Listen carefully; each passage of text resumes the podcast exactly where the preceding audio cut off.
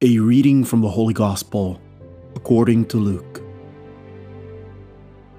Jesus passed through towns and villages, teaching as he went and making his way to Jerusalem.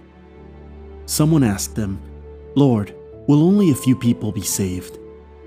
He answered them, Strive to enter through the narrow gate, for many, I tell you, will attempt to enter, but will not be strong enough. After the master of the house has arisen and locked the door, then will you stand outside knocking and saying, Lord, open the door for us.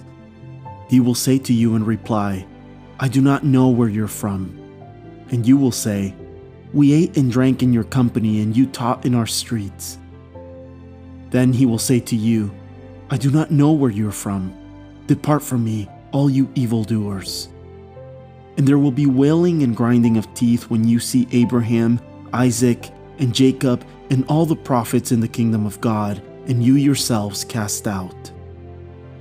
And people will come from the east and the west, and from the north and the south, and will recline at table in the kingdom of God.